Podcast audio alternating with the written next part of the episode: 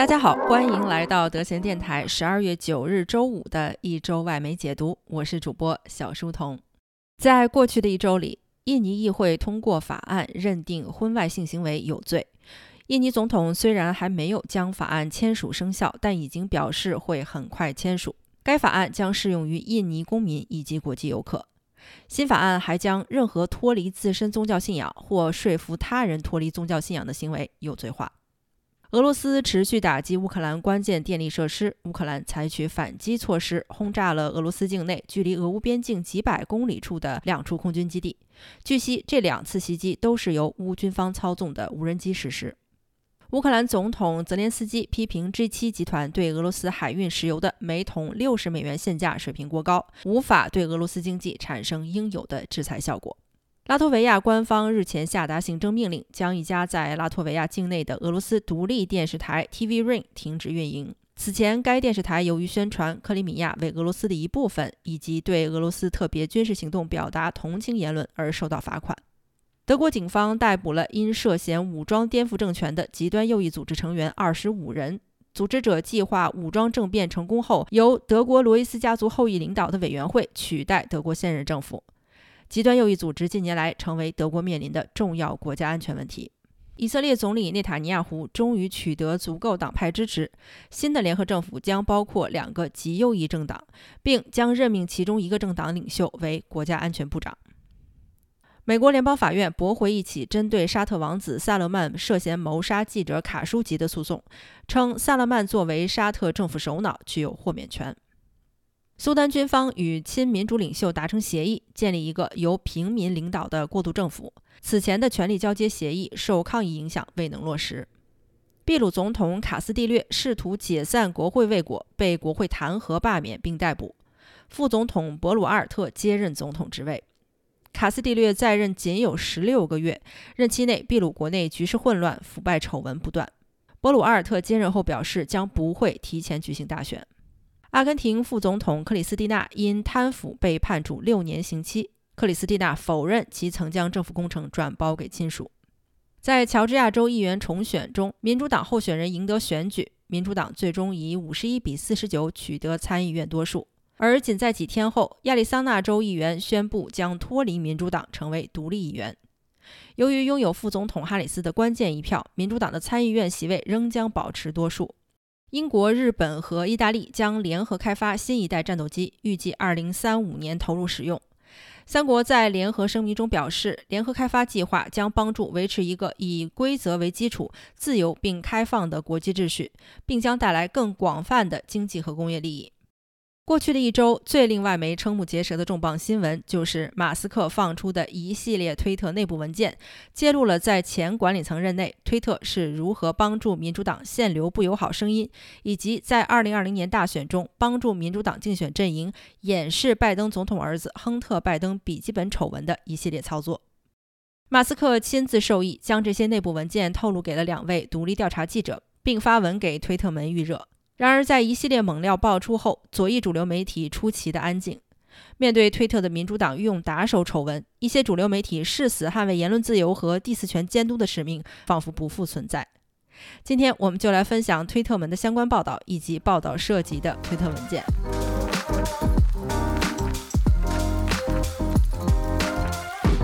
德贤电台是一档实时分享国际媒体观察与思考的播客节目，每周更新的一周外媒解读，通过评述过去一周占据外媒热点的新闻事件，为中文听众提供一个全方位了解世界热点、洞察外媒话语体系和意识形态逻辑的信息途径。欢迎大家订阅收藏。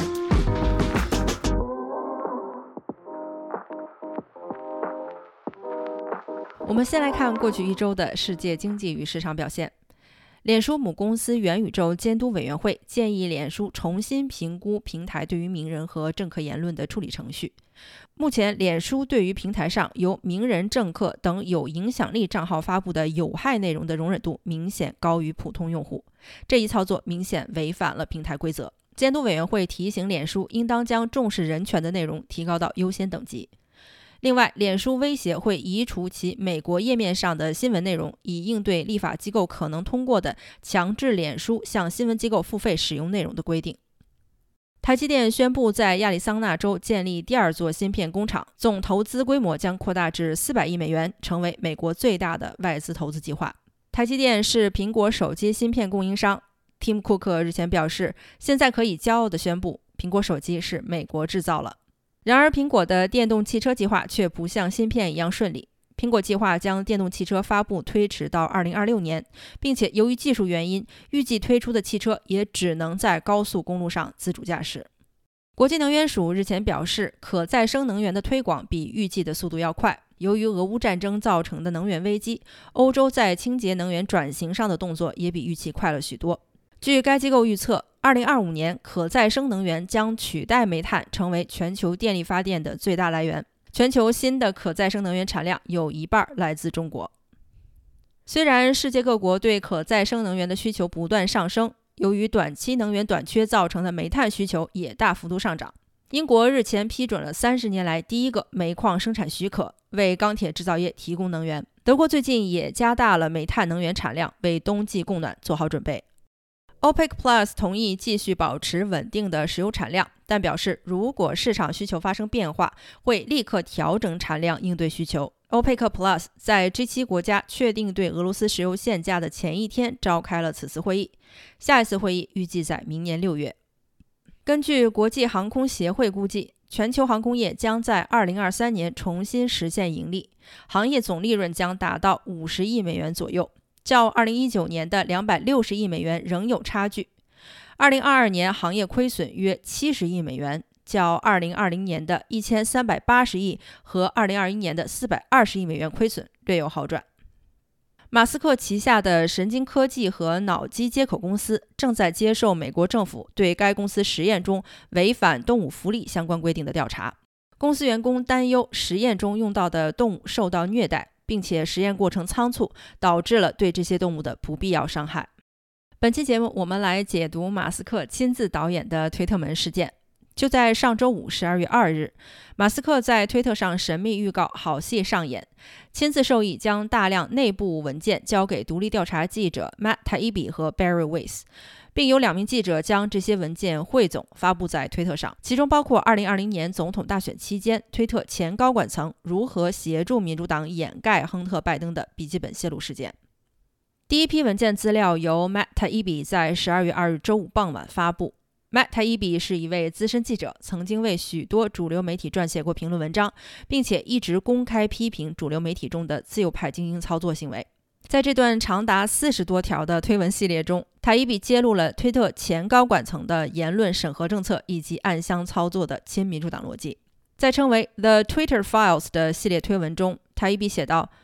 这批推特文件提供了一个内部视角，向公众展示了世界上最大、最具有影响力的社交媒体平台是如何从一个美好的初衷演变成现在这样一个完全失控的样子的。推文写道，推特最初的概念是提供一个及时的大众传播工具，实现真正的全球无时差沟通对话。虽然在早期，推特确实达到过最初设计的效果，成为了一个无障碍、及时创造和分享创意与信息的平台。但随着时间推移，推特自己被迫为这个平台增加了许多人为障碍。起初，这些障碍也是为了减少垃圾信息和诈骗信息的传播而设立的。但慢慢的，推特员工和高层就发现，这些限制工具有了新的用途。而外界呢，也有越来越多的声音呼吁推特利用这些工具加强言论管制。推文披露，截止到二零二零年，来自一些有影响人士的删帖要求层出不穷。内部邮件显示，经常有某个高管发邮件给另一个高管，写道，拜登团队发来的需要审核的信息列表如下，而收到邮件的高管则会回复已经处理。这些被审核的内容可能是来自知名大 V， 也可能是无名小卒。虽然民主党和共和党都对推特提出过删帖和审核内容要求，但由于推特员工构架的明显政治倾向，来自左翼的民主党一方明显得到过更多的优待。据追踪竞选捐款和游说经费的网站 OpenSecrets 提供的数据，推特相关组织在二零一八、二零二零和二零二二年的竞选捐款中，有超过 百分之九十五 的捐款是给民主党候选人的。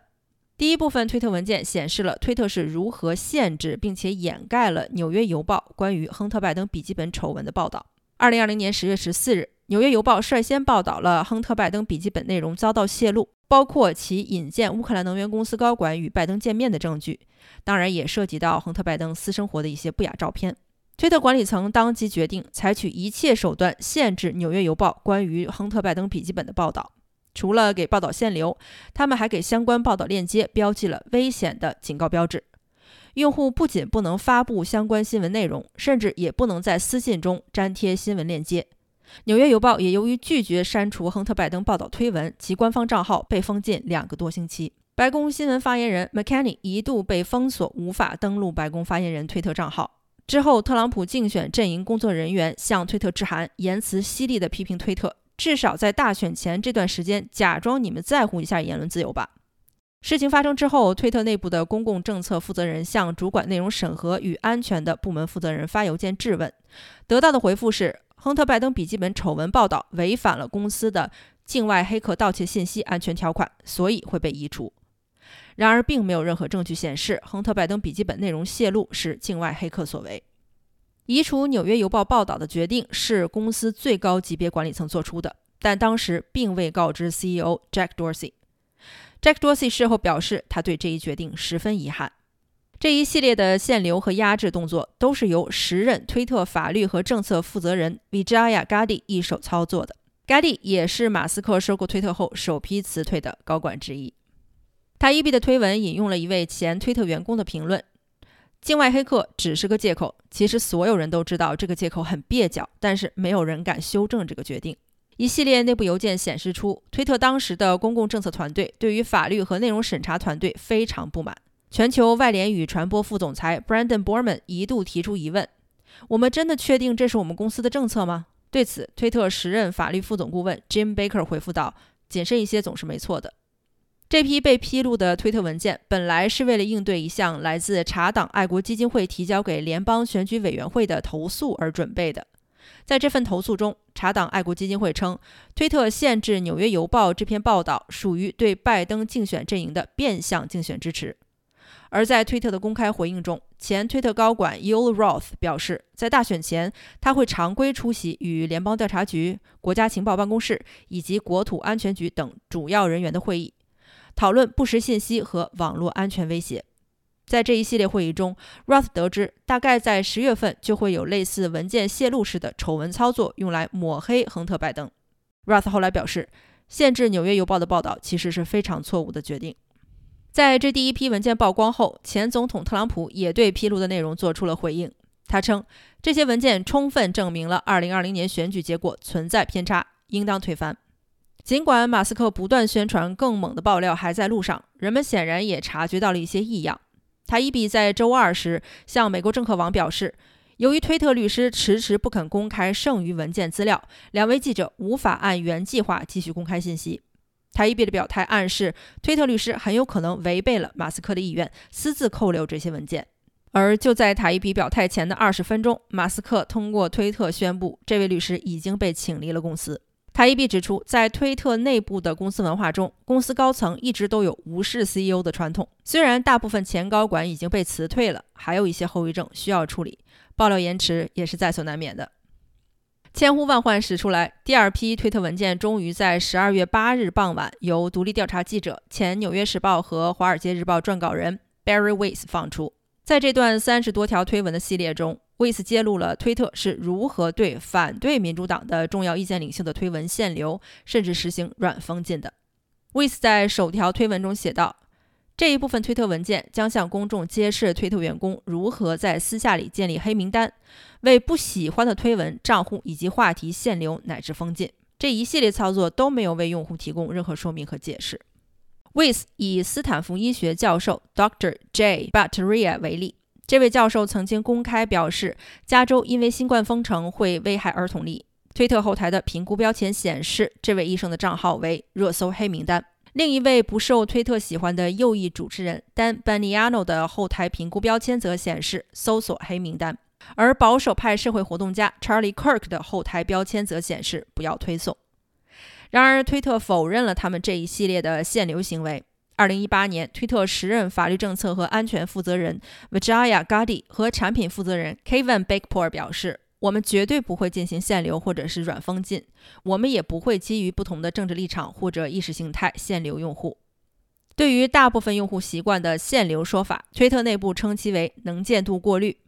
也就是帮助一些用户把他们的账户和内容对于大众的能见度进行过滤，这样大众能看到他们的概率就大大降低了。比如有些账户，除非在搜索时能够精准打出用户的推特账号数字，否则无法搜索到该用户，